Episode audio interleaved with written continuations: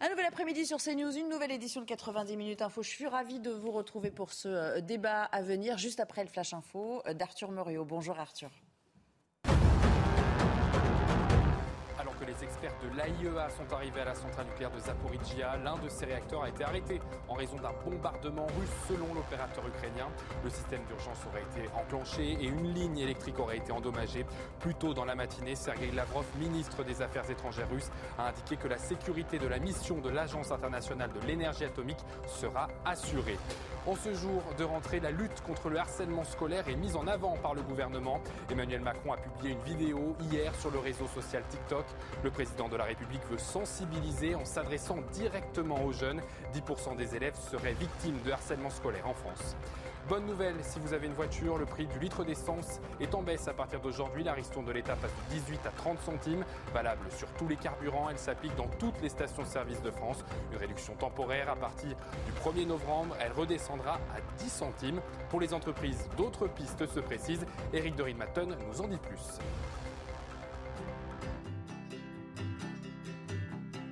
Votre programme avec Lesia, assureur d'intérêt général.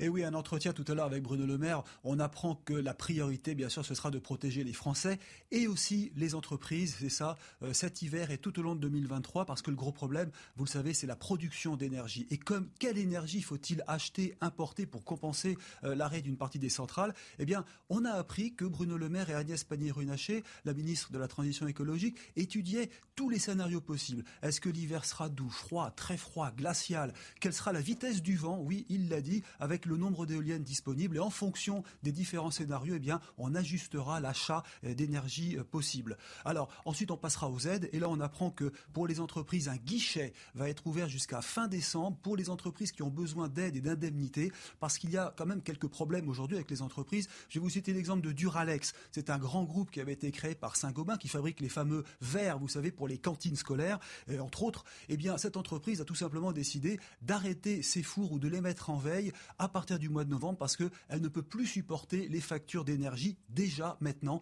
et l'ensemble du personnel sera mis en chômage partiel. C'est cela que veut éviter justement Bruno Le Maire, d'où cette agitation un peu maintenant pour aider au plus vite les entreprises. Et donc on peut voir que euh, le problème serait de, ne pas euh, venir sauver d'autres entreprises, ça coûtera encore plus cher. N'oublions pas que Arc International, qui est un grand groupe verrier dans le Pas-de-Calais, en France, à Saint-Omer, eh bien, a été sauvé. Aujourd'hui, s'il devait s'arrêter, ce serait catastrophique. Tout cela explique les aides qui seront annoncées dans les semaines qui viennent.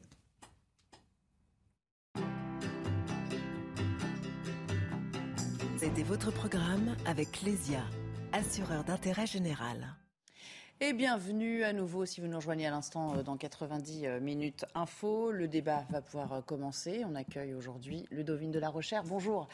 Je suis ravie de vous retrouver sur ce plateau ainsi que Jean Garrigue à vos côtés. Bonjour Jean et bonjour un autre Jean, Jean Messia qui est là également pour commenter l'actualité. Alors évidemment, on a beaucoup de thèmes à aborder et avant de revenir à cette euh, saga euh, de la semaine, cette saga de l'imam Iki Hussein, euh, j'aimerais vous raconter une autre histoire. C'est une info CNews qu'on a appris aujourd'hui. Deux femmes ont eu affaire à leur cambrioleur il y a quelques jours. C'est un homme qui se livrait en outre à des actes obscènes devant elle. Un, mineur isolé de 16 ans, entre-temps, a été interpellé. Il sera jugé dans deux mois. Là aussi, on commentera peut-être cette temporalité. Je vous propose, dans un premier temps, de revenir sur les faits avec Amaury Bucco du service police-justice. Dans la nuit du mercredi 24 euh, euh, août au jeudi 25 euh, août, trois femmes ont été victimes de vol par effraction. Le suspect est un jeune Algérien de 16 ans en situation irrégulière, un mineur isolé comme on dit. Il s'est masturbé devant deux de ces femmes selon leur, leur récit. en fait, tout s'est passé assez rapidement dans la même nuit entre Charenton-le-Pont et Saint-Maurice, qui sont deux villes de banlieue parisienne. Euh, la première victime euh, a 55 ans, elle surprend l'intrus dans son salon et, face à elle, euh, celui-ci s'enfuit et emporte avec lui un téléphone portable. La seconde victime est âgée de 48 ans. Elle surprend l'individu cette fois-ci en train de se masturber devant une photo d'elle en maillot de bain dans son salon.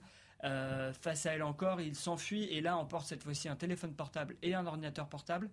Quant à la troisième victime, c'est une femme de 62 ans. Il est à environ 5 heures du matin. Elle prend sa douche et elle aperçoit dans le miroir de sa salle de bain euh, le jeune homme qui est dans le couloir et qui la fixe tout en se masturbant. Là encore, Il s'enfuit, il emporte avec lui un sac à main. Il a donc finalement été interpellé, il a été déféré, mais le parquet n'a pas retenu la qualification d'agression sexuelle. Euh, la jugeant insuffisamment caractérisée. En revanche, il sera poursuivi pour les trois vols et aussi pour recel de vol. Euh, le procès euh, devrait avoir lieu le 17 novembre prochain.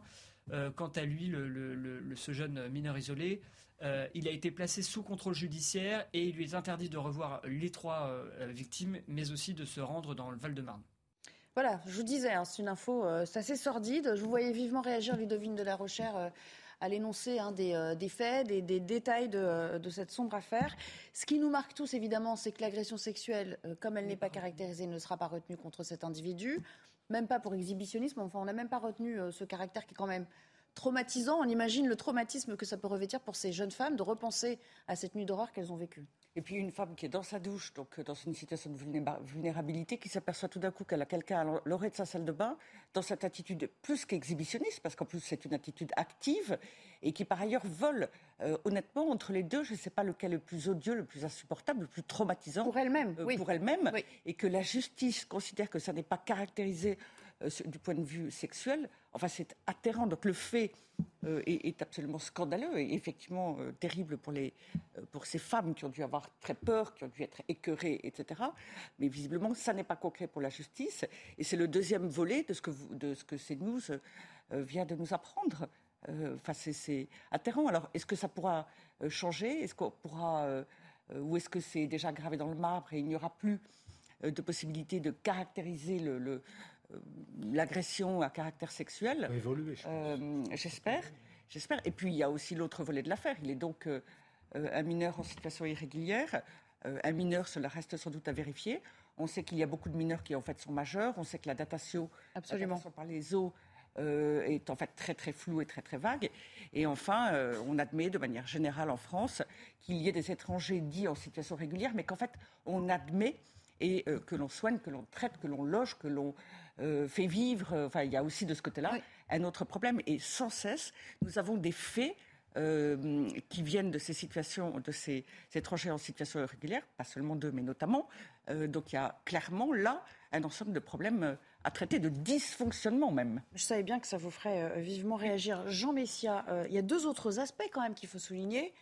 L'homme, enfin, ou le jeune homme, est placé sous contrôle judiciaire, donc ça veut dire libre en fait, en semi-liberté et il sera jugé au mois de novembre, c'est-à-dire un délai de, deux mois. Là, en l'espèce, il fallait une, comparution immédiate pour vous?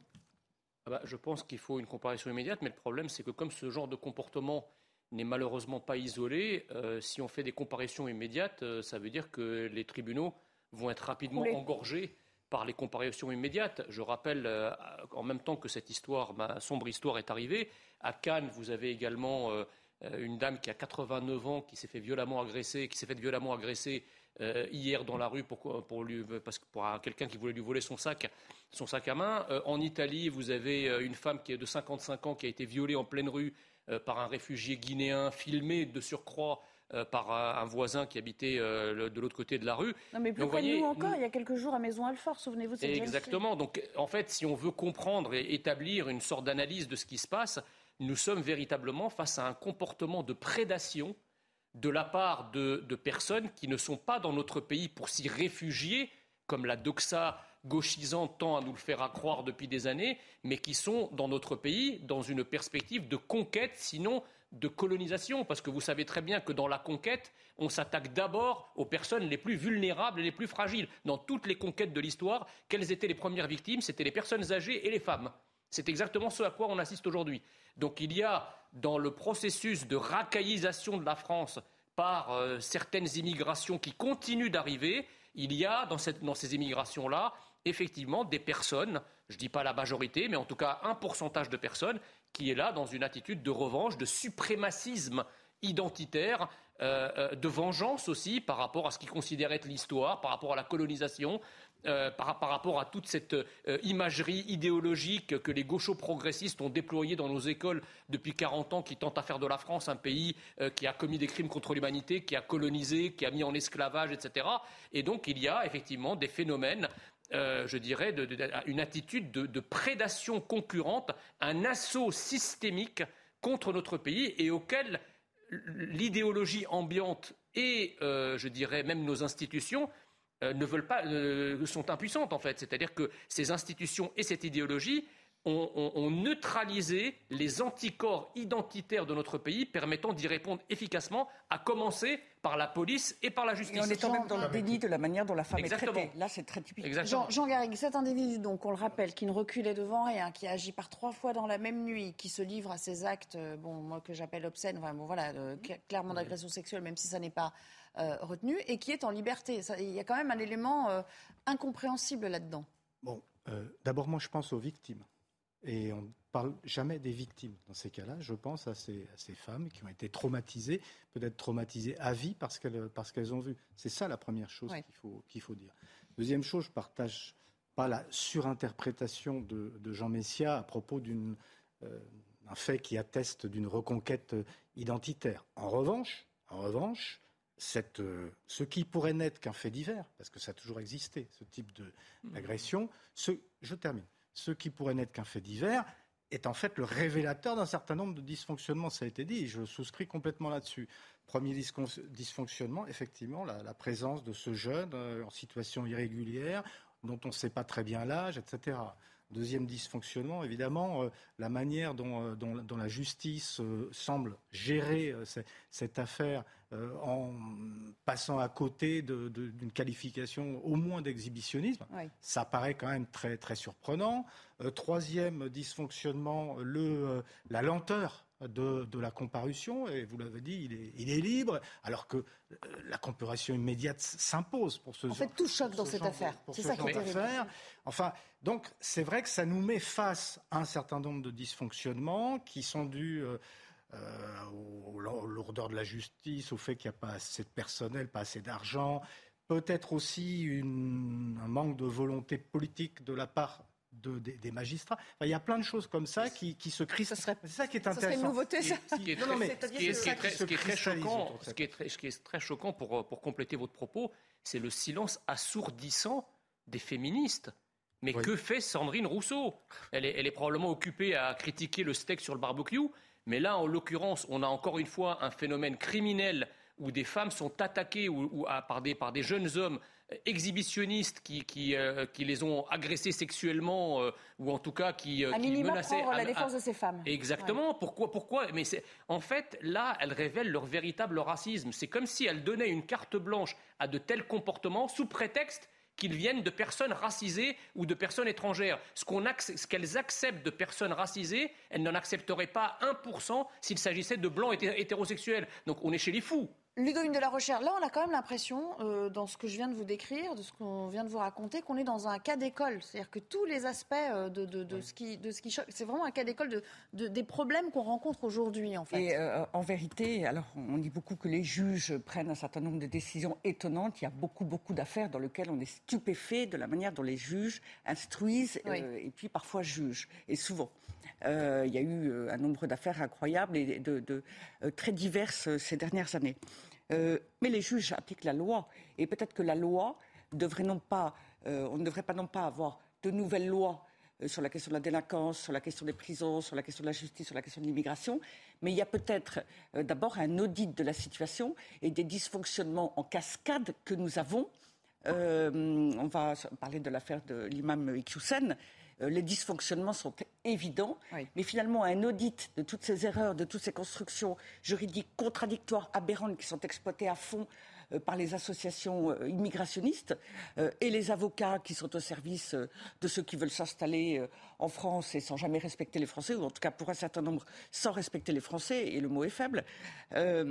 Il y a une véritable refonte, en vérité, de plusieurs de nos codes à, refaire en profondeur. C'est évident. On vient, alors on suivra avec attention ce qui se passera le, je crois que c'est le 17 novembre hein, que l'affaire devrait être euh, jugée. On verra effectivement si d'ici là on retient euh, le caractère de l'agression sexuelle. L'attentat à la pudeur, enfin c'est. Euh, peut-être avec, avec la médiatisation de l'affaire, encore une fois, peut-être qu'on y viendra. J'aimerais qu'on revienne donc à la traque, car il faut bien l'appeler ainsi, enfin ce qui n'est plus la traque maintenant, mais la disparition subite de l'imam Iki Hussein. Garder la face, expliquer, justifier, c'est exactement ce à quoi s'est employé Gérald Darmanin ce matin chez Pascal Pro. Il faut faire en sorte que tout cela ne passe pas pour un camouflet. En fuyant la France, il n'a pas commis d'infraction, mais ça fait quand même un petit peu désordre pour beaucoup. Je propose d'écouter le ministre de l'Intérieur qui tentait de se justifier tout à l'heure. Je suis ministre de l'Intérieur d'une démocratie. Alors ça peut paraître étonnant, mais je ne suis pas ministre de l'Intérieur d'une dictature. Quand le Conseil d'État nous a donné euh, raison, le préfet du Nord a demandé au juge des libertés de la détention, c'est comme ça que ça fonctionne, il faut une autre décision de justice, on l'a passé euh, sous silence, pour permettre euh, de ce qu'on appelle des visites domiciliaires, c'est-à-dire chercher la personne chez lui. Comme bien même M. Cussen, au moment où le Conseil d'État donnait sa réponse, juste quelques minutes ou quelques heures avant M. Cussen fut arrêté fut contrôlé par les services de police, aucun moyen juridique mm. n'était disponible pour l'interpeller puisque nous n'avions pas la décision. Bon, alors ce qu'on comprend, c'est que oui, il y a eu surveillance hein, jusqu'à un certain point, sauf que il n'y avait pas d'intervention possible. Mais à chaque fois, c'est un petit peu comme un aveu d'échec, d'une certaine manière. Bah, il y a eu surveillance, euh, oui et non, parce que si effectivement cette personne euh, qui, rappelons-le, euh, a fait l'objet d'un premier fichage dès 1990, à l'époque c'était la DST, la direction de surveillance du territoire, qui déjà l'avait dans le collimateur. Donc moi, si vous voulez, ce qui m'étonne, c'est que si euh, quelqu'un qui est surveillé depuis maintenant 30 ans, euh, qui est fiché S, qui a prononcé un certain nombre de discours extrêmement virulents, à la fois antisémites, homophobes, sexistes, anti-républicains, anti-français, si cette personne-là, on ne sait pas où elle est, l'État ne sait pas où elle est alors qu'elle fait l'objet d'une surveillance, mais alors tous les autres qui sont derrière, qui tiennent le même discours mais qui sont entre guillemets moins célèbres, on, les traite, on, le traite comment? Ça c'est la première chose. La deuxième chose, c'est que euh, ce n'est pas le ministre, on n'a pas, c'est pas un Gérald Darmanin, le ministre de l'Intérieur, hein. c'est le surpantalon. Cette affaire est une gigantesque pantalonnade. Euh, c'est-à-dire qu'on a transformé un type qui était un, ennemi de la République en héros dans certains quartiers. jusqu'au bout, ce type aura fait un pied de nez à la République, aura fait un pied de nez à son gouvernement, aura fait un pied de nez à ses institutions, au nez et à la barbe du gouvernement. Donc dans les quartiers, je peux vous dire que beaucoup se disent mais quelle bande de nuls. Ludovine de la Recherche, c'est une affaire qui s'est retournée contre l'État français parce qu'effectivement on nous rionnait aujourd'hui. C'est encore pire que ça. Nous avons un ministre de l'Intérieur qui ne peut pas faire, qui ne peut pas faire respecter la loi, un jugement, celui du Conseil d'État. Euh, il est face à un étranger euh, qui euh, agit de manière euh, contraire à nos lois et le ministre de l'Intérieur est en difficulté face à lui. Notre ministre de l'Intérieur, notre gouvernement ne contrôle plus notre territoire, ne maîtrise plus ses frontières et en vérité, qu'est-ce que la définition d'un État ou qu'est-ce que la responsabilité d'un État et de responsable politique? C'est d'avoir la maîtrise de notre territoire, de nos frontières, etc. Mmh. Alors on l'a abandonné depuis longtemps et on en voit le résultat.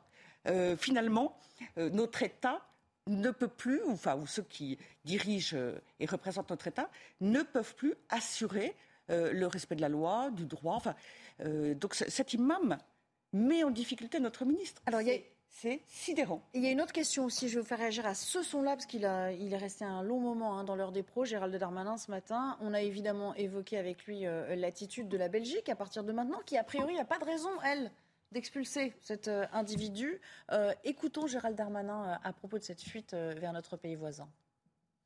Et si c'est un ennemi de la République en France, vu ce qu'il dit sur les juifs, sur les femmes, sur les mm. homosexuels, c'est évidemment un ennemi, me semble-t-il, de, la Belgique.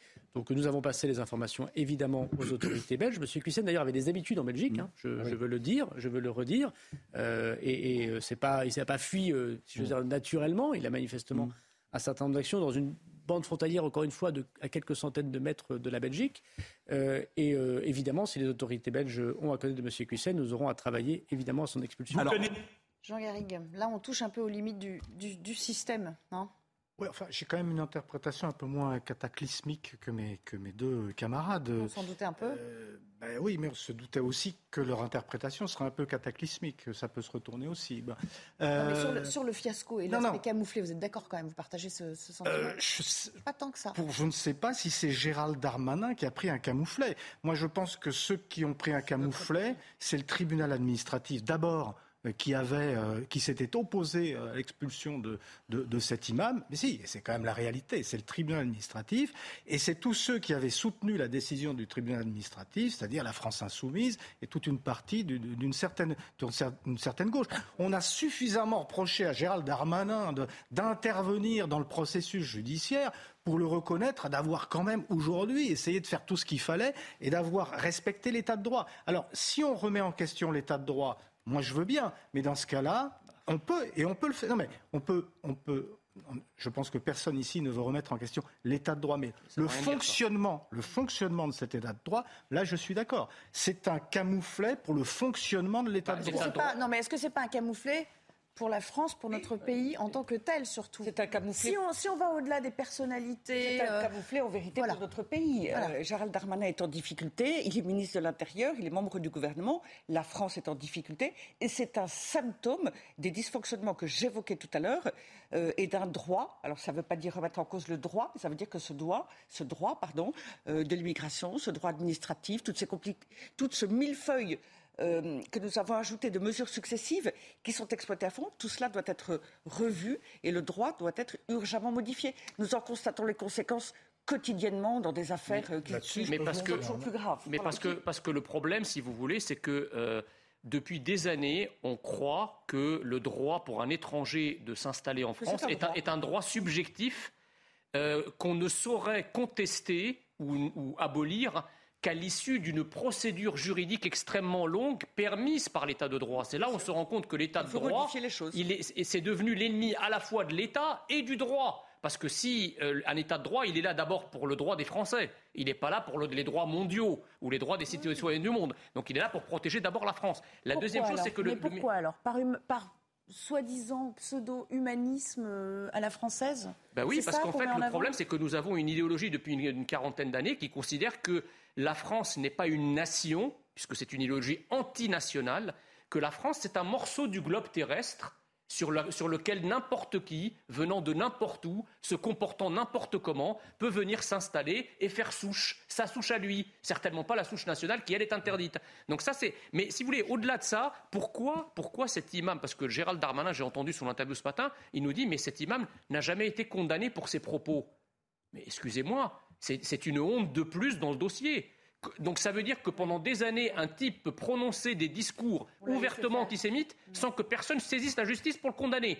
Et enfin, si ce gars est expulsé, je vous signale, j'ai vérifié, il a toujours sa chaîne YouTube sur laquelle il y a 168 000 abonnés, il a toujours son compte Twitter, il a toujours son compte Facebook, donc, qu'il soit en France ou au Maroc, il pourra continuer à déverser sa haine sur les réseaux. Que font les réseaux sociaux? Pourquoi le gouvernement n'a pas convoqué le patron de Twitter ou le patron de YouTube en lui disant Mais attendez, euh, fermez-lui le clapet à celui-là? Je vous signale que beaucoup de patriotes qui ne font que défendre leur pays sur les réseaux sociaux. Moi-même, j'en ai fait les frais. juste pour critiquer la politique de l'immigration ou pour critiquer l'islamisation de la France, on, m'a banni définitivement de Twitter alors que j'avais un compte de 200 000 abonnés. Celui-là diffuse l'antisémitisme et la haine, rien. Merci. Euh, je, m'excuse. Je vous coupe non, non, je vous en prie. Je voulais juste dire un truc. Sur Twitter, on me dit Ah, vous coupez sans cesse la parole à Jean Messia. Mais en fait, Jean Messia, il fait trop long. C'est pas que je lui coupe la parole, c'est qu'il coupe lui la parole aux autres. Jean Garrigue, pour reprendre ce qu'il dit là-dessus, sur cette, sur cette, s'il s'est agi de, constater que depuis euh, plusieurs décennies, il y a eu une forme d'indulgence coupable vis-à-vis euh, de euh, l'immigration clandestine, de, la manière dont un certain nombre de, groupes et d'hommes se sont infiltrés dans ce qui sont les valeurs cardinales de notre pays, de notre nation et de notre République. Moi, je suis complètement d'accord avec ça. Euh, je constate malgré tout que précisément cet imam qui jusqu'à présent n'avait pas été condamné, ben, il l'a été aujourd'hui. Donc Gérald Darmanin... Ah, pas sur le fond. Quand même, oui, mais Gérald Darmanin... Mais alors justement, pas sur le fond. Mais, je suis d'accord parce qu'il est euh, compliqué précisément par rapport à cet état de droit. Non, ben mais on est d'accord là-dessus. Par rapport à cet état de droit, il est compliqué aujourd'hui. Je constate malgré tout, juste une petite information, il y a au même moment euh, un imam de Toulouse, l'imam Taïniat, ou je ne sais plus quel Tatayat, qui vient d'être condamné. Alors, c'est peut-être pas assez, mais bon, euh, ça veut dire que parfois la justice, elle sait aussi condamner. Juste, je peux, je peux pas refermer ce, thème, cette euh, première partie de l'émission, sans évoquer aussi la volte-face de, du royaume marocain depuis. Ah oui, ah, ça, c'est Il faut qu'on commente ça aussi, parce qu'on a l'impression parfois que c'est compliqué de se faire entendre et même respecter en tant que pays. Oui, alors euh, avant-hier, quand l'information de la décision du Conseil d'État est tombée, nous disions ici sur ce plateau, et attendez, il y a encore beaucoup d'étapes, et y compris l'accord du Maroc pour recevoir l'imam. Et à ce moment-là, le Maroc avait donné son accord euh, pour qu'il revienne dans son pays, euh, ce qui devrait être, ce qui d'ailleurs en droit international est un droit euh, pour toute personne, passons. mais depuis, le Maroc a retiré cette autorisation. Et je voulais ajouter deux autres choses. De toute façon, mettons, il aurait été expulsé, ça aurait été appliqué. Il peut revenir, parce qu'être expulsé n'interdit pas de revenir, premièrement. Deuxièmement, il a encore, il a encore beaucoup d'étapes successives euh, dans la procédure, mm. il a encore plein de possibilités mm. d'échapper finalement mm. à euh, la confirmation de l'expulsion. Et je crois qu'il n'avait plus de recours en l'espèce. Non, mais c'est un référé. Il n'y a plus de recours sur le référé liberté. Mais sur le fond, Donc ça, c'est sur la forme. Par contre, il y a quand même une interdiction de territoire. Ah, oui, mais c'est toujours instruit sur le fond. C'est-à-dire que demain, un tribunal administratif peut très, peut très, bien dire ah ben non, sur le fond, la décision de référer liberté était. jamais été Voilà. C'est le sparadrap du capitaine Haddock en fait. Il peut encore prendre toutes les étapes et puis il y a différents domaines du droit qui sont concernés, droit de l'immigration, droit administratif, mmh. etc.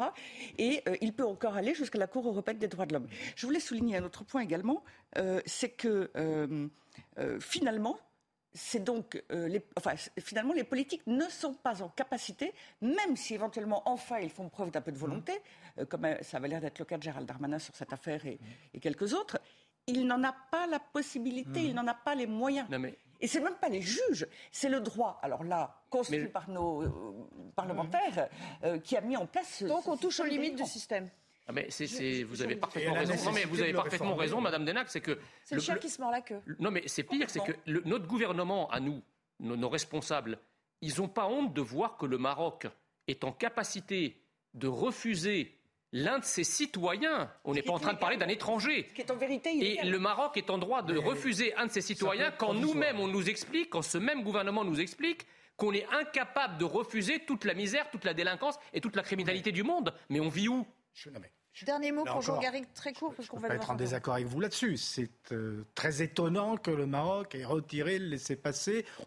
J'ai cru lire que ça correspondait à des données de politique intérieure au Maroc, oui, etc. il avait été décrété pour 60 jours, hein, quand même, à l'origine. là, ça, paraît, ça paraît aberrant. Ce qui va avec le référé, en fait, ça s'explique juridiquement. Pardon. Oui, non, je vous en prie, mais ça, renvoie à euh, une dimension, à la dimension internationale du problème, à nos relations avec un certain nombre de pays. Les droits de l'homme font, notamment du Maghreb, euh, et, au fait que éventuellement le Maroc est un pays qui est, qui est plutôt un partenaire par rapport à des pays avec lesquels c'est plus tendu. Enfin bref, c'est assez compliqué. Donc on le ménagerait trop Mais au nom de ce partenariat Ah bah euh, oui, oui, je pense que là, là il, faut, il faut même taper un peu Et en fait, les même aurait des recours parce que les droits de l'homme font que le citoyen d'un pays a euh, le droit de revenir dans son pays quoi qu'il arrive. Et la question s'est beaucoup posée au moment du Covid ah. et des déplacements vers l'extérieur.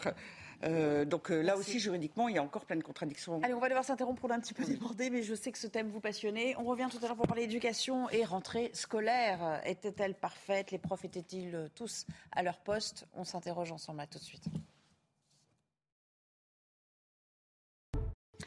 Ravi d'être avec vous pour euh, la deuxième partie de 90 minutes info. On va évidemment revenir euh, au débat. On a beaucoup de thèmes à, vous soumettre, à soumettre à votre appréciation et à l'analyse pardon, euh, de mes invités. Avant cela, le journal a commencé par les experts de l'AIEA qui sont bel et bien arrivés en début d'après-midi dans la centrale nucléaire de Zaporizhia. Mais selon l'opérateur ukrainien, l'un des réacteurs a dû être arrêté en raison d'un bombardement russe. Au même moment où presque, Sergei Lavrov, le ministre des Affaires étrangères russe, s'est exprimé. Il assure la Russie euh, maintiendra la sécurité de la mission de l'AIEA. Et puis, euh, c'est la rentrée scolaire. 12 millions d'élèves ont donc repris euh, le chemin de l'école ce matin. Illustration de cette rentrée, ça se passe à Montblanc, un petit village de 3000 habitants situé dans l'Hérault. 262 élèves en primaire, c'est quand même déjà une, une belle école. Eh bien, figurez-vous que sur place, les fournitures scolaires sont gratuites. Ça mérite quand même d'être souligné. Regardez ce reportage de Jean-Luc Thomas.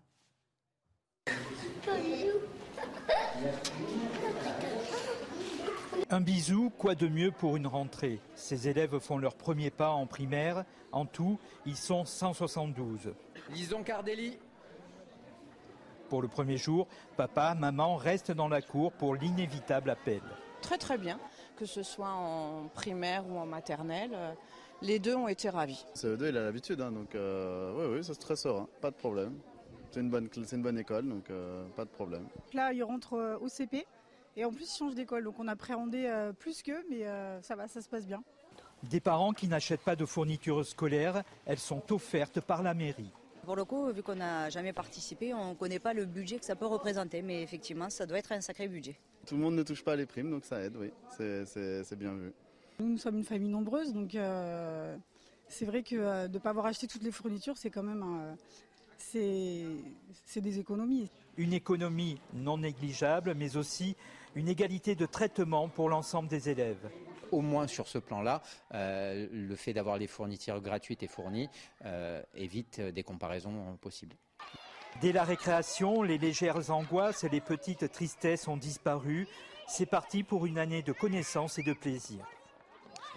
À compter d'aujourd'hui, le stationnement euh, des deux roues euh, à moteur thermique euh, devient payant à Paris. Ça veut dire les scooters et, les motos à Paris. La mairie indique que c'est une mesure d'équité vis-à-vis des automobilistes qui paient, eux, déjà le stationnement journalier. Il vous en coûtera 3 euros de l'heure pour euh, les euh, motos dans le centre de Paris et 2 euros dans les arrondissements dits extérieurs. Mais cette nouveauté, évidemment, divise les motards. Nous sommes allés à leur rencontre. Écoutez. J'ai téléchargé une application pour payer mon stationnement que je viens de faire à l'instant. L'objectif étant de dégager tout véhicule de Paris. voilà, il faut que tout le monde se plie, se plie à ça. C'est triste, mais c'est comme ça. Voilà, on n'a pas le choix. Ça change tout parce que, euh, parce que déjà on l'a pas vu venir, ça s'est fait assez rapidement, d'autant plus que euh, les services pour avoir les cartes de résident ne marchent pas du tout. Moi je l'ai pas aujourd'hui, donc euh, j'ai rien du tout, donc je vais pas pouvoir payer le, prix qu'ils demandent. Ça va être de plus en plus cher. Donc moi j'avais acheté un scooter pour me déplacer rapidement sur Paris. Maintenant avec le stationnement payant, bah, ça va changer mon, ça va changer mon point de vue. Je vais peut-être venir en voiture, ce qui sait. Et puis euh, une expérimentation, euh, ça se passe euh, dans le département de l'Essonne. L'Essonne qui veut expérimenter le RSA sous condition. S'il est sélectionné, il fera partie des dix départements tests pour ce dispositif. C'est une promesse d'Emmanuel Macron, une mesure qui conditionne le revenu de solidarité active de 15 à 20 heures d'activité ou de formation par semaine. Voyons ce qu'on en pense sur place à travers ce reportage d'Augustin Donadieu avec Florent Ferraud. La mesure apparaissait au chapitre droits et devoirs du candidat Macron en 2022.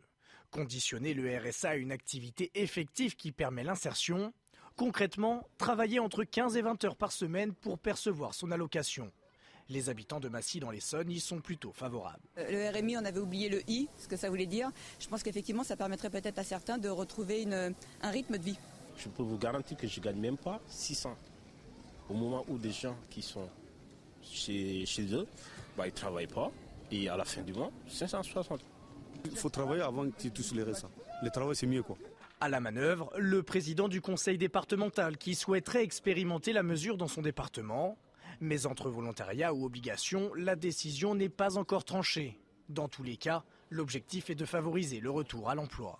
Moi, je ne me satisfais pas d'avoir euh, d'un côté euh, plusieurs centaines, voire milliers d'emplois, de serveurs dans les restaurants, d'aides-soignants dans les EHPAD, euh, et puis d'un autre côté d'avoir 31 500 bénéficiaires du RSA. Vous savez, il faut qu'on aide ces personnes qui sont privées d'emploi et qu'on donne ce coup de pouce en leur mettant le pied à l'étrier, qu'on donne confiance aussi aux entreprises qui des fois sont un peu réticentes en disant bah, 15-20 heures par semaine, c'est peut-être moins engageant qu'un temps plein, et tout simplement que ça matche.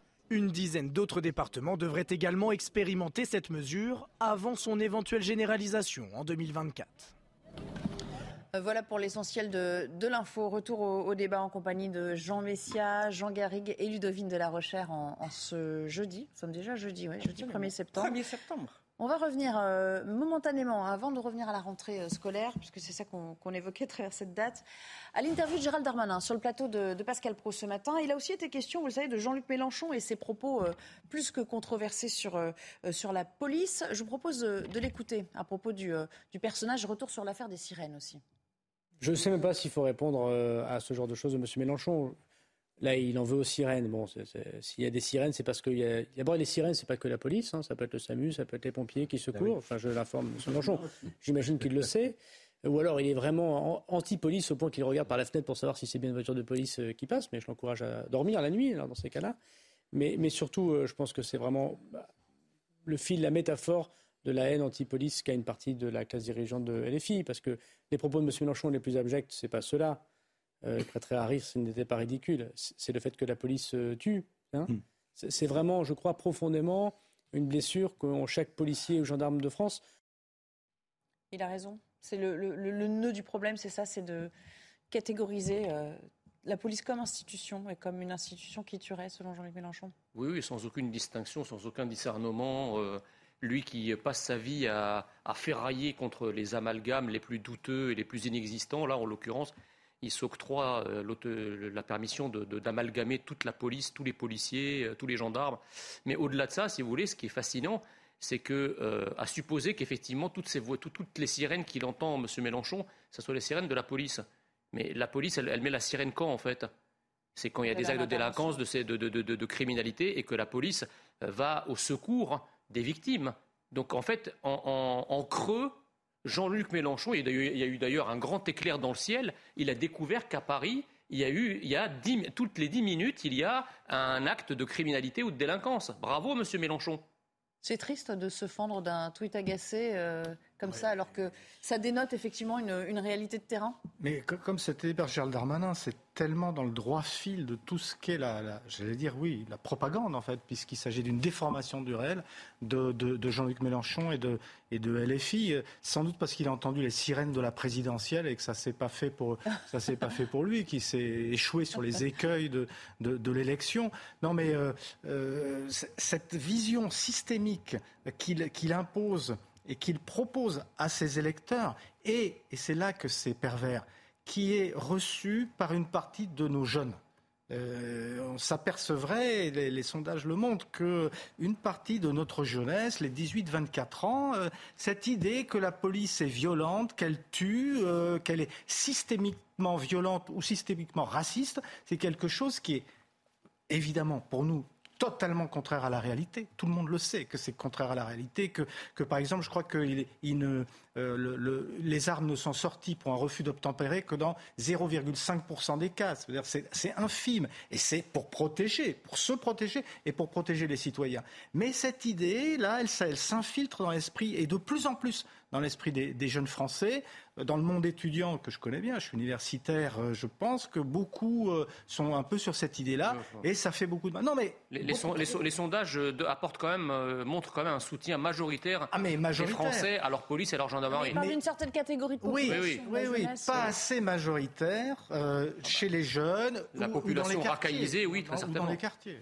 Ludovine de, La Rochère. Et en plus, il se permet de, faire euh, des bons mots sur, euh, sur Twitter. À chacune de ses sorties, il y a une dimension, une visée électoraliste de sa part? Oui, je pense qu'on ne peut pas dire. Euh, enfin, il, est, il a des propos qui expriment une haine des flics qui est. très grave, mais en vérité, on n'est pas dans l'affect, on est au-delà. Il fait de la politique. effectivement, il est d'extrême gauche. pour lui, la, la police, on l'assimile à l'autorité, on l'assimile aux bourgeois, on l'assimile aux riches qu'il faut protéger, et les pauvres, euh, eux, sont victimes de la police. Alors, en l'occurrence, les pauvres, euh, qui pour lui sont souvent les immigrés en particulier, et donc il vise un certain électorat. Il est vraiment dans la structure de pensée de, l'extrême gauche, euh, et, puis avec des visées électoralistes, il flatte un certain, électorat qui est très antiflique depuis longtemps. Et ce qui est épouvantable, c'est qu'en fait, il légitime du coup euh, les agressions, les attaques, les guet-apens euh, et tous les actes qui sont commis quotidiennement contre les forces de l'ordre. C'est-à-dire qu'il ne les dénonce pas souvent, en fait. C'est surtout ça aussi. Et, il les légitime. En fait, il les justifie, il les légitime. il a toujours... En ne les dénonçant pas, de facto, il les, il, légitime. Mais même en accusant les flics d'être même les agresseurs, alors que c'est tout l'inverse, malgré tout. Enfin, il y a toujours des pourris partout, évidemment. Mais enfin, le propre de la police, euh, enfin, c'est le propre des délinquants d'être des criminels, euh, d'être ceux qui attaquent et qui potentiellement tuent. C'est l'inverse. Si vous ajoutez à ça ce rapport qui est sorti il y a quelque temps de la, Sûreté Générale, ça, ça, a un autre nom aujourd'hui, euh, qui montrait qu'un certain nombre de relais euh, islamistes avaient contribué à la campagne des, des, LFI dans les quartiers, justement, auprès de, du, public musulman, auprès des électeurs musulmans, ben là, vous voyez un peu se dessiner un tableau du, du oui, personnage. on a parlé de l'action des, frères. et c'est là que vous voyez à quel point c'est très politique tout ça. Et parce il est, que parce que genre public auquel il est très favorable, il est favorable à la créolisation, selon ses propres termes, de la société, euh, et donc euh, il va dans le sens. Et évidemment, euh, plus on poursuit dans ce sens-là, plus il aura de, de, pourcentage de voix et plus il s'approchera du pouvoir, ce qui est bien son objectif. Bah, l'objectif il cynisme absolu. L'objectif de Jean-Luc Mélenchon, c'est un fossoyeur de la République qui entend justement en la créolisant, s'en servir comme d'un bélier pour abattre la France. Voilà le projet de Jean-Luc Mélenchon. Et c'est pour ça qu'en fait, il est contre la police, parce qu'il sait très bien que dans, plusieurs zones en France, la police, ce sont les derniers représentants de la France qui rentrent dans ces quartiers, qui n'en sont plus, qui ne sont plus des territoires français. Et donc, effectivement, il, encourage ces irrédentismes euh, identitaires contre euh, l'identité nationale. Alors, vous parliez d'islamisation euh, euh, tout à l'heure, Jean Garrigue, et nous, on vous a parlé, vous vous en souvenez peut-être, de ce livre choc en guise de témoignage sur le métier d'enseignant en, région parisienne. un ouvrage qui s'intitule Ces petits renoncements qui tuent. des profs donc, qui luttent au quotidien pour promouvoir la laïcité en son sein, hein, au sein de, l'éducation nationale, l'avancée, la progression donc, de ces idées islamistes chez les plus jeunes. Le co-auteur de ce livre. Il a voulu euh, témoigner euh, ce matin sur, euh, sur l'antenne de nos confrères d'Europe 1, car vous le savez, il a reçu des menaces et il a voulu expliquer sa démarche, mais sous couvert d'anonymat. Je vous propose d'écouter un extrait de ce qu'il nous a confié. J'aspire à une certaine méconnaissance publique, à une certaine tranquillité. Je voulais pas me sentir en porte-à-faux par rapport à mon institution. Et puis par rapport à ma hiérarchie, voilà, je voulais pas qu'on voit ça comme un acte déloyal et j'ai pas envie de devenir une cible de qui que ce soit et d'être récupéré par qui que ce soit. Donc j'ai préféré l'anonymat. Je peux concevoir que euh, ensuite on peut voir derrière tout ça quelque chose de l'ordre de, sensationnaliste, mais mais ce n'est pas le cas.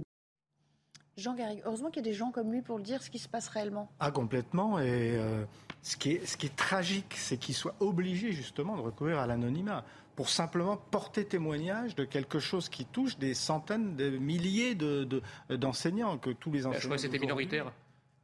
J'ai jamais dit ça, moi. Les gens disent que c'est une petite minorité. Ah non, non, le, l'islamisme, c'est une petite minorité contre une immense majorité qui non, seulement n'est pas d'accord, mais qui lutte contre ces, contre ces fanatismes. Donc je comprends plus. Ce que je veux dire, c'est que vous avez des centaines de milliers d'enseignants, en tout cas des milliers d'enseignants, qui sont confrontés chaque jour à ces manifestations plus ou moins diffuses de ce que Gilles Kepel appelle l'islamisme d'atmosphère. C'est-à-dire. Djihadisme d'atmosphère, oui. Lui, il parle d'islamisme, peu importe. Le, le, qui montre à quel point vous avez des, jeunes qui de plus en plus euh, vont refuser qu'on parle de l'islam d'une telle manière, qui vont vous dire euh, euh, que, que, les, les, les, femmes ne sont pas l'égale de l'homme, qui vont contester des choses qui sont le cœur même de nos valeurs à nous, de nos valeurs républicaines, nos valeurs nationales aussi, puisque les, deux notions sont, sont liées. Donc c'est ça qui est, qui est terrible il y a, il faut le reconnaître, il y a eu une prise de conscience, particulièrement dans ce quinquennat, euh, avec des référents laïcité, etc. Je crois que ce qui est arrivé à Samuel Paty a quand même marqué, marqué les esprits, mais, mais on est là en présence d'une vague qui est très dangereuse. Autre extrait. on voit aussi qu'il y, y, a des profs qui parfois aussi se radicalisent. C'est un, phénomène euh, qu'il ne faut pas mettre sous le tapis non plus. Euh, ça existe, disait-il, même si c'est à la marge. Et peut-être que c'est dû aussi un déficit de formation. Écoutons aussi le fait qu'il y a un déficit de formation de, des collègues. Euh, et je parlais tout à l'heure de prise de conscience, hein, d'électrochoc. Quand même, il faut quand même euh, rappeler que euh, M. Blanquer et je pense que le, ministre actuel, M. Ndiaye, sont dans la continuité, a mis en place un plan de un plan de formation qui doit se déployer sur tout le territoire, de formation de toute la communauté éducative sur la laïcité et les valeurs de la République.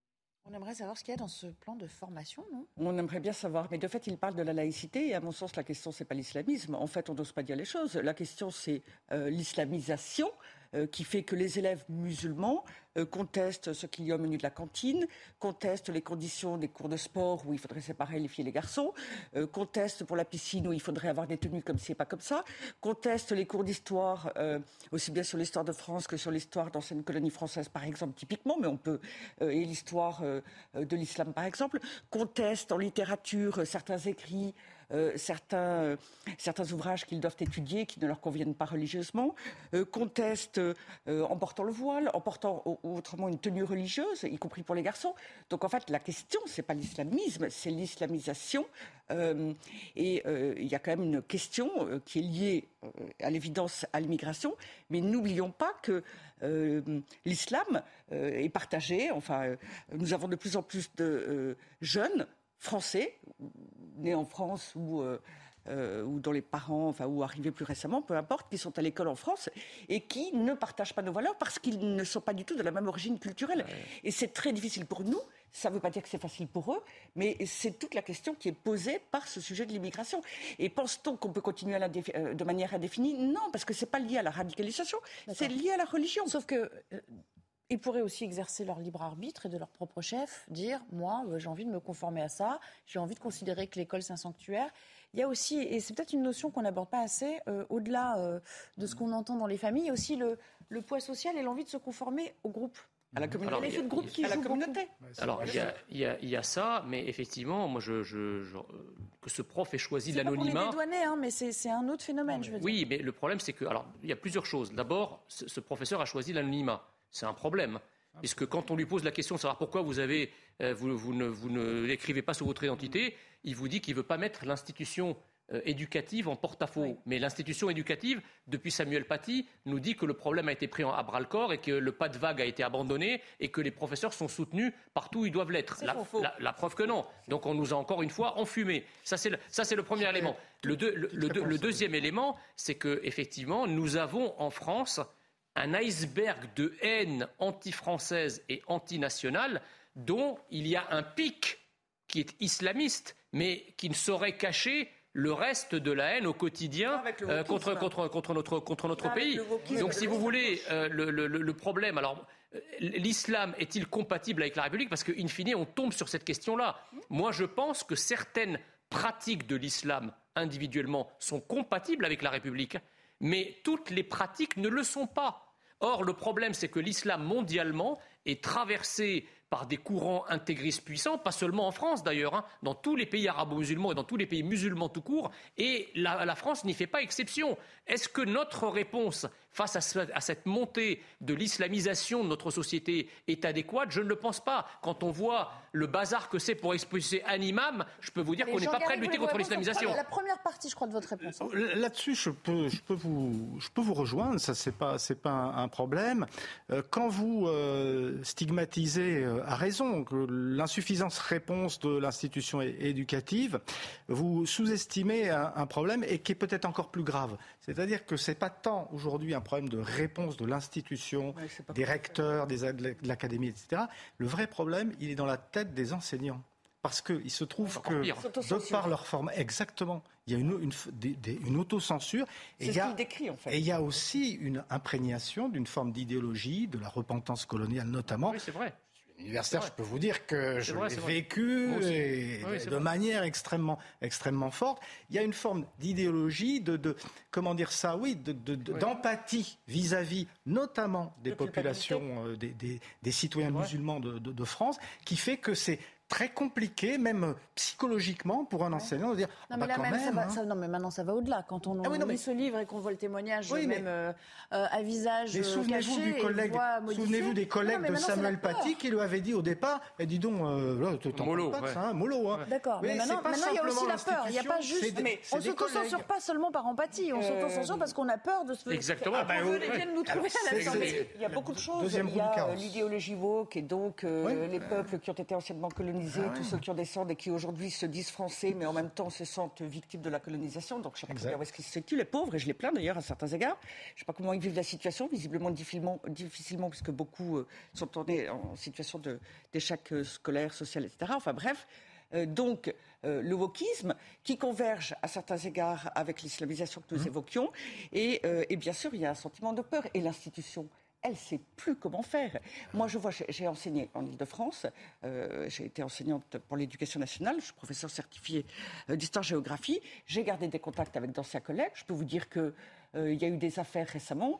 Ils ne se sont pas du tout sentis protégés, soutenus, entourés. Ils n'ont eu aucune sécurité particulière, au point, je pense à l'un d'entre eux en particulier, euh, que cette année, il a changé d'établissement tellement il avait peur, il se sentait Mmh. en danger et seul. Et de fait, l'institution, elle, est confrontée à une hydre qui, d'une certaine manière, a des difficultés, je veux dire, euh, euh, qu'on trouve dans beaucoup d'écoles. Et coup, on déplace La- les profs plutôt que les élèves. enfin, Bah, L'institution, elle est gérée par des Sandrine Rousseau, hein, On- qui, on qui avance était un prof petit peu aussi. sur, donc euh, évidemment, c'est la- pas c'est pas avec ce genre de personnes et ce genre des jeux de- d'idéologie qu'on va défendre Jean. ce qu'on est. On avance un petit peu sur la, sur la rentrée parce qu'on va. on- le- malheureusement, le temps n'est pas élastique.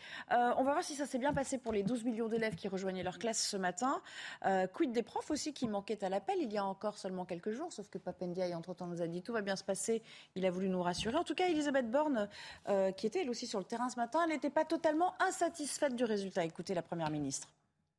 a évidemment voulu qu'il puisse y avoir un enseignant devant chaque élève pour cette rentrée et c'est forcément une angoisse pour les parents de se poser la question de savoir si ça sera le cas.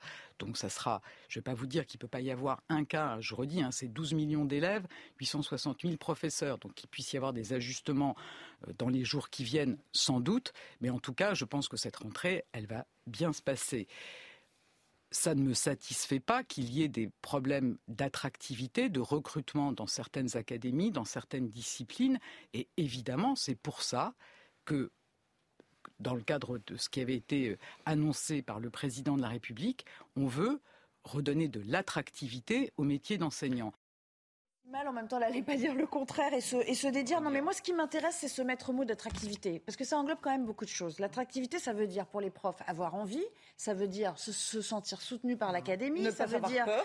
pouvoir défendre les Se valeurs. sentir libre. Voilà, la sécurité. Et puis l'argent. On n'en parle peut-être pas assez, mais l'argent aussi. Ils sont très, très mal rémunérés. euh, les enseignants sont très mal rémunérés pendant de longues années durant leur carrière. La raison, et il faut le rappeler, c'est que ce sont les syndicats qui, euh, depuis des, des- des années, ont mis, les syndicats enseignants ont mis la pression pour que les hausses de rémunération réelles soient en toute fin de carrière, puisque vous savez que ce sont les dernières années de la carrière qui impactent les retraites. Et donc les syndicats ont aussi euh, une responsabilité dans le fait que les jeunes enseignants sont très très mal rémunérés. Par ailleurs, l'éducation nationale est une énorme machine. On avait parlé à du gaz. mammouth, une énorme usine à gaz, à gaz. Et donc, quand vous êtes reçu au concours et que euh, vous allez avoir un poste après votre année de stage, euh, un poste pour la première fois, vous rentrez des tas de choses dans un ordinateur, ça tourne et vous êtes projeté là. Là, c'est inhumain. Je vous assure que c'est Avec inhumain. des situations absurdes. Où vous Absolument, êtes euh, avec un Parisien qui va être envoyé, euh, je ne sais pas moi, euh, en Bourgogne et un Bourguignon qui va être envoyé à Paris. Euh, c'est- c'est- c'est- euh, quand Claude Allègre parlait du mammouth, je peux vous dire qu'il il disait vrai. Oui, il Alors, a des cornes depuis le mammouth. Ça lui a coûté beaucoup. Non, mais c'est. Il y a un problème de, sur, et de suradministration et de mauvaise Et de peu administration. de pouvoir à cause des syndicats aussi. Ça, c'est un problème, et, et ça, c'est un problème aussi, le, problème des, de syndicats. Mais vous avez raison qu'il y a aussi un problème de rétribution, parce qu'on est, on est très en dessous de la moyenne des sûr. pays de l'OCDE. la machine France va, va très très mal aujourd'hui? Bah, moi, je, si vous voulez, le- le- l'éducation nationale va très mal, c'est évident. Elle va très mal d'abord pour une question de moyens, mais pas que. C'est aussi une question idéologique. C'est-à-dire, vous savez, euh, euh, Solzhenitsyn disait, si vous voulez détruire un peuple, il faut détruire ses racines. Les- la, la première des racines s'acquiert à l'école. C'est de là, c'est là où on découvre véritablement, avec évidemment la cellule familiale, c'est là où on découvre d'où l'on vient, qui on est. C'est là où on apprend à parler notre langue, la langue de ses ancêtres, etc. etc. Or, aujourd'hui, cet héritage qui fait de l'école le lieu où on enseigne à être le maillon de cette longue chaîne euh, historique nationale a été brisé. Voilà. Et donc aujourd'hui, c'est quoi? Quand j'entends que les professeurs sont recrutés euh, par des, des speed, euh, speed, speed dating. Mais attendez, c'est l'ubérisation de la- du métier d'enseignant. C'est quoi un- on va- Ça va devenir des chauffeurs. Uber ou quoi? Juste un chiffre. Papendiaï, euh, il n'est pas franchement l'homme de la situation pour beaucoup de sondés, puisque 62% des Français ne le jugent pas à la hauteur de la tâche. Est-ce que euh, ce ratio vous, vous surprend ou pas plus que ça Alors, je vais vous dire, les Français savent que le niveau scolaire s'est effondré. Alors, on appelle euh, le ministère Éducation nationale. Mais la vérité, la vérité c'est que sa mission et son cœur de mission, c'est l'instruction, c'est l'enseignement. Et euh, là, on est un peu, on nous demande d'être un peu comme l'idiot qui regarde euh, le doigt au lieu de regarder la lune, c'est-à-dire qu'on nous parle de problèmes de gestion, alors qu'en vérité, il y a à revoir les programmes scolaires, les manuels scolaires, euh, les méthodes scolaires, la répartition des vacances, etc. Le contenu euh, et les méthodes, euh, la manière dont on enseigne, les conditions de l'enseignement. Là est le sujet si nous voulons remonter euh, le niveau scolaire et revenir à un bon niveau. C'est là le cœur de la mission aujourd'hui et le cœur de l'urgence de Papendiaï. Mais de quoi a-t-il parlé ces derniers jours? Il a parlé, pardonnez-moi, de l'éducation sexuelle qu'il fallait renforcer. Emmanuel Macron a parlé du harcèlement. Alors le harcèlement, c'est une vraie question, mais ils n'ont jamais parlé de en quelques secondes. Oui, mais en même temps, concrètement, il y a le la demi-heure d'éducation physique, il y a les, maths qui reviennent en première, etc. Il y a beaucoup trop de matière, il y a beaucoup trop d'idéologie. Pour moi, fondamentalement, il y a un statut de l'enseignant et de l'enseignement à réhabiliter dans cette société. Et là, la, responsabilité, elle ne repose pas que sur les enseignants ou que sur l'institution pédagogique, elle repose sur la société tout entière, sur les Français. La manière dont les... Moi, je le vois parce que je suis dans un milieu où il y a beaucoup d'enseignants, je vois que la manière dont les parents euh, gèrent leur rapport aux enseignants, leur rapport à l'école, leur rapport à l'apprentissage et la manière dont ils, euh, comme très, très souvent, traite ça par-dessus par la jambe. Et, et, le refus de l'autorité, etc. Mais tout ça, c'est très important. Et l'école ne peut pas faire si les parents n'ont pas fait. Et c'est d'abord la famille qui importe. Merci. On s'interroge à nouveau. On reviendra pour parler d'énergie parce que ça aussi, ça nous concerne au premier chef. En plus de l'avenir de nos euh, enfants, euh, comment va-t-on passer l'hiver? Les remises à la pompe, notamment, ne perdureront pas euh, éternellement. Ça, on l'a bien compris. Donc, on va trouver des, des palliatifs pour la suite. On s'interroge là-dessus juste après la pause. Avant d'entamer la toute dernière partie de notre émission, place à l'info en compagnie d'Arthur Muriot. Le ministre de l'Intérieur, Gérald Darmanin, était l'invité de l'Orte Pro. Ce matin, il est revenu sur l'affaire Hassani Hussein. Alors que l'imam est en fuite, le Maroc a annoncé la suspension de son laissez-passer consulaire permettant son expulsion. Le ministre s'est dit étonné de cette décision, mais il indique continuer l'échange d'informations avec le pays. Le marché de l'automobile français connaît un rebond au mois d'août de 3,79%, mais les chiffres restent bas par rapport à l'avant-pandémie. Au total, 91 403 voitures particulières ont été immatriculées pour la première fois le mois dernier, une baisse d'environ 29% comparée à 2019. Après la détection de 157 nouveaux cas de Covid, la Chine confine une ville de plus de 20 millions d'habitants. Il s'agit de la métropole de Chengdu, dans le sud-ouest du pays. Le gouvernement chinois prône une stratégie zéro Covid. Les habitants n'ont plus le droit de sortir de chez eux pour une durée indéterminée. Merci Arthur, on va parler de l'énergie. Euh, avec euh, l'info du jour, c'est quand même que euh, le coup de pouce à la pompe va passer de 18 à 30 centimes. C'est déjà ça de gagner, hein, mais ça va durer seulement deux mois. Et puis, énergie, pourquoi je vous en parle? Parce que ça a fait l'objet d'une longue allocution de la part du chef de l'État ce matin. Il réunissait les, ambassadeurs français. C'est la conférence annuelle, c'est un exercice traditionnel en cette période de rentrée. Voici ce qu'Emmanuel Macron a dit sur ces deux aspects de l'énergie, de l'alimentation également, qui sont devenus encore plus c'était le cas précédemment, c'est ce qu'on comprend de ce qu'il nous explique, mais encore plus des enjeux de géopolitique aujourd'hui. Mmh. Ce qui semblait relever d'un ajustement spontané du monde et de la main invisible du marché, pour n'en citer que deux, l'énergie et l'alimentation, redevient, par la conséquence des crises, un sujet de géopolitique profonde. De fait, il l'était un peu, il l'est maintenant résolument et de manière assumée. C'est un changement complet de notre grammaire. Mais ce qui veut dire qu'y compris pour nos pays, L'Europe est en train de le vivre dans sa chair, certains voisins plus que nous, compte tenu de la force de notre mix énergétique et de notre modèle. Mais ce qui veut dire que ce qui avait force d'évidence recrée des, dépendances. C'est vrai, Jean Garrigue, on pense évidemment à l'eau, on pense au pétrole, ça a toujours fait l'objet de négociations et de pression de la part des pays producteurs, de l'OPEP. Bon, ça, ça, fait un certain temps que ça dure. Mais là, il a raison. C'est maintenant, on touche à des domaines euh, encore plus ciblés qui sont devenus cruciaux, voire même vitaux pour les peuples. Il y a non seulement le problème des denrées alimentaires, mais il y a aussi celui, évidemment celui qui est crucial, celui de, l'énergie. Alors, a priori, la France devrait s'en tirer un tout petit peu mieux qu'un certain nombre de ses voisins, notamment l'Allemagne.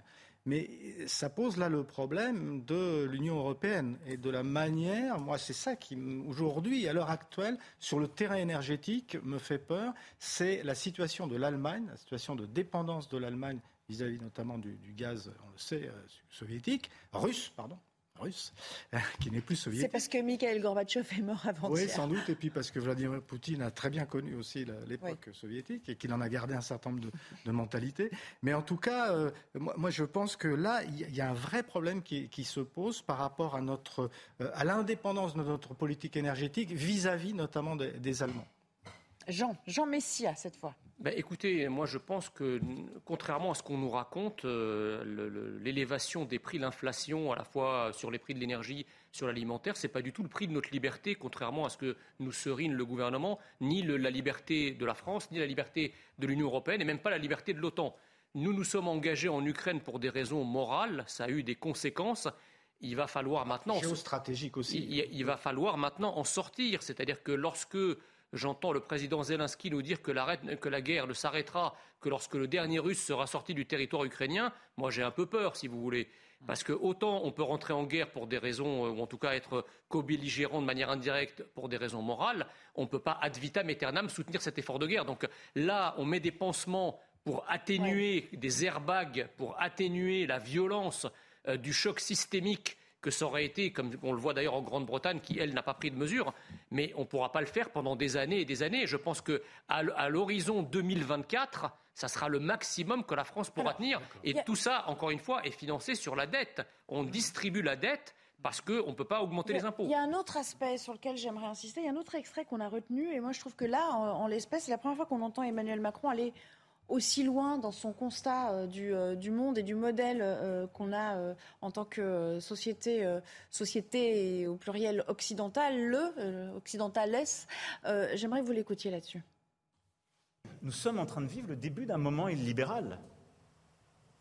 Et la téléologie dans laquelle nous étions plongés depuis 1990, qui était l'extension de nos valeurs, de nos systèmes de droit, de nos systèmes politiques, n'est plus une réalité la capacité à convaincre ou l'imposer comme un modèle qui est en quelque sorte non contestable et qui serait l'aboutissement de l'humanité, je le dis ici, ne fonctionne plus. Voilà, le modèle occidental tel qu'on le connaissait est mort. C'est la première fois que moi que je l'entends euh, se livrer à un tel aveu, finalement, aveu d'échec aussi. Puis il y a une analyse qui est intéressante. Sur le premier sujet, euh, effectivement, il a raison. Dans nos sociétés, nous avons cru euh, que l'abondance, la surconsommation, mmh. le tout à disposition euh, était une évidence et que plus jamais nous nous poserions de questions sur ce qu'il y avait dans les magasins euh, ou, ce qu'on pouvait avoir à la pompe à essence ou autre, on s'aperçoit qu'en fait nous restons fragiles, même nous, pays occidentaux. Et si je ne me trompe pas, en fait, il se situe là au niveau international. Ces échanges entre les pays et le contexte actuel fragilisent tout cela et nous dépendons les uns des autres. Donc il y a une première question. La deuxième, en vérité, la France est l'allié des États-Unis, de l'Union européenne. Emmanuel Macron dialogue vaguement avec Poutine pour l'apparence, mais il a suivi complètement la politique euh, américaine. Et on voit bien euh, que euh, l'Occident est la seule partie du monde qui s'oppose de cette manière-là à M. Poutine. Et petit à petit, le reste du monde nous exclut, nous rejette. Et il y a à cela tout un ensemble de raisons. Et d'une certaine manière, pour une fois, il le dit, nous avons une vraie difficulté avec nos comportements d'occidentaux, euh, la manière dont nous faisons la morale à la terre entière. Alors c'est très américain, mais nous n'avons pas cessé de suivre les États-Unis depuis des dizaines d'années, et là nous le faisons encore et à nouveau. Mais c'est pas nouveau. Désolant. Nous ne sommes pas. Euh, c'est pas nouveau puisque qu'est-ce qu'il est en train de nous décrire, Emmanuel Macron là? Il est en train de nous décrire la fin de l'histoire. C'est-à-dire que Fukuyama disait déjà que euh, effectivement l'extension du modèle de la démocratie des droits de l'homme, etc., allait se propager. Or, il constate, mais ça, le constat avait été fait avant. Euh, il le découvre, il, découvre que c'est pas vrai. En fait, il nous décrit la décadence d'un système. Voilà, et il découvre qu'en fait, l'Occident est devenu un îlot, un îlot dans le grand océan du monde. Vous vous, rendez compte que les Français ne savent peut-être pas, mais très peu de pays finalement soutiennent l'Ukraine contre la Russie. Mm. Très peu de pays ont apporté, euh, enfin en tout cas critiquent euh, Poutine et très peu de pays nous ont apporté le, le, le, Moyen-Orient, l'Inde, la Chine, etc. Ce qu'on appelle les BRICS notamment. Qui sont, exactement. Donc ce qu'il faut comprendre, c'est qu'Emmanuel Macron, en s'entêtant dans un modèle qui est vomi euh, par euh, l'écrasante majorité de la planète, il a transformé en fait la France en cerf-volant qui danse dans un ouragan. Ça vous a surpris comme sortie, euh, Jean Garrigue, euh, ce qu'il a dit ce matin devant les ambassadeurs français? Parce que là, en fait, ce qu'il faut bien dire aussi dans le contexte, c'est que ce sont, bon, eux, euh, ils savent très bien hein, ce qu'il est en train de décrire, parce que ce sont des, des hommes quand même, voilà, qui est formés pour la plupart au Quai d'Orsay, mais il est en train d'expliquer à nos ambassadeurs qui vont ensuite se rendre dans les autres capitales en quoi eh bien, on est en situation de déclin et qu'il faut peut-être revoir notre copie. Et qu'il ne fait que renforcer lui-même par des, par en plus. raisons idéologiques. C'est aussi la raison pour laquelle nous sommes rejetés par de très nombreux mm. pays dans le monde. Notre idéologie woke, gender, etc., supporte le monde. Faut-il pour autant renoncer à ce qui a fait, euh, je dirais, notre histoire et nos valeurs euh, occidentale. Moi, personnellement, je, ne le pense pas. Et je ne pense pas que le modèle poutinien ou le modèle chinois soit recevable par. Euh, non, mais numériquement, euh, il est plus Reconnaître sur le plan géostratégique que nous sommes désormais, mais ça, euh, tous les historiens, vous savez, euh, vous, vous, l'aurez dit, hein, la, démocratie, la, véritable démocratie telle que nous la connaissons, libérale, parlementaire, c'est quelque chose de très minoritaire à l'échelle du globe. Faut-il pour autant renoncer à ce modèle parce qu'il y, a y a un prix très lourd à payer? C'est une question que je pose. Moi, je pense que oui. Mais c'est, effectivement, on peut répondre en disant, mais non, euh, finalement, euh, pactisons avec telle ou telle dictature, pactisons avec tel régime autoritaire. Juste pour aller... Juste pour... moi, ce que je pense, que vous me demandiez pourquoi Macron euh, à ce moment-là, parce que Macron, à mon sens, dans ce deuxième quinquennat, il a essayé d'avoir une stature un petit peu plus je dirais, internationale, prendre de la hauteur et de la distance. Juste, un dernier extrait, je tenais à vous le faire euh, partager. Il nous reste très peu de temps. Euh, on parlait tout à l'heure de jusqu'où peut-on aller pour soutenir à bout de bras cette crise qui finalement nous coûte terriblement. Vladimir Fedorovski, vous le connaissez tous, c'est un ancien diplomate. Lui, il dit qu'il faut commencer à discuter. La sortie de crise, c'est impératif. Écoutez avec mon expérience, avec, quand je parle avec les, les grands Américains impliqués, j'ai parlé avec, vous savez, euh, adjoint de McNamara, il a dit, pendant la crise de Cuba, nous avons recherché le mot de, de, de compromis, la sortie de la crise. Aujourd'hui, qui parle de ça? Personne. Personne. Alors, moi je dis, faites attention. Les guerres les guerres se terminent avec les discussions, ah, pas avec les, copains, pas avec les alliés, avec les adversaires. Mon conseil, c'est quand même d'utiliser le mot qui a formulé Macron. Il y a un discours sur lequel on va revenir à Strasbourg au début du mois de mai.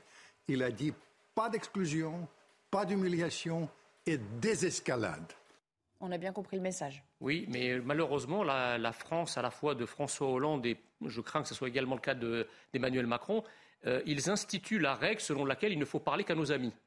Je me rappelle qu'avec la Syrie, par exemple, euh, François Hollande avait interrompu ses relations diplomatiques, ce qui nous avait d'ailleurs, euh, ce qui nous aurait, si on les avait maintenues, permis peut-être d'éviter les attentats de 2015, puisque les Syriens nous, avaient, nous informaient sur un certain nombre de djihadistes et d'activités terroristes de leur territoire vers le nôtre. Donc le problème, si vous voulez, c'est que la Russie s'enrichit. C'est-à-dire que pendant qu'ici, en France, on nous parle rationnement, on nous parle sobriété, on nous parle fin de l'abondance, la Russie, elle, elle a engrangé 40% de recettes gazières en plus par rapport à la fin de la guerre. Donc non seulement on ne parle pas à, la Russie, mais en plus, elle profite, nous, nous nous appauvrissons. Oui, mais on lui parle. C'est là que je suis en désaccord avec vous. Je pense que sur le constat, vous avez raison, le rapport de force leur est favorable. Mais je pense qu'on leur parle. Et, Macron a été suffisamment critiqué justement par certaines parties de l'opinion. Parler n'est pas sortir de la crise. C'est pas la non, mais d'accord. mais, on n'est pas, on n'est pas dans une rupture. Je crois qu'il faut aller plus loin, effectivement, rechercher un compromis, je vais, évidemment. Je vais très très vite. On est dans un grand paradoxe. On continue à avoir une, une, attitude ou un sentiment de supériorité en disant nos valeurs sont les bonnes et donc nous devons continuer à les imposer aux autres qui plus est nos valeurs qui ne sont plus du tout celles que vous décriviez de démocratie, etc. Elles sont des côtés très idéologues et très totalitaires. les valeurs des autres. totalitaires. Et en même temps, on est très complexé vis-à-vis de ces pays. Euh, et nous suscitons encore une fois ce rejet, le dialogue, euh, le dialogue n'existe pas en vérité. Merci beaucoup, merci à tous les trois. C'était euh, vraiment un plaisir et j'ai trouvé que ce débat était quand même assez vif, constructif. On allait au fond des choses. Dans un instant, c'est Laurence Ferrari que vous retrouverez pour Punchline. Et moi, ben, avec grand plaisir, je serai là demain, 15h30. Excellente fin d'après-midi sur notre antenne.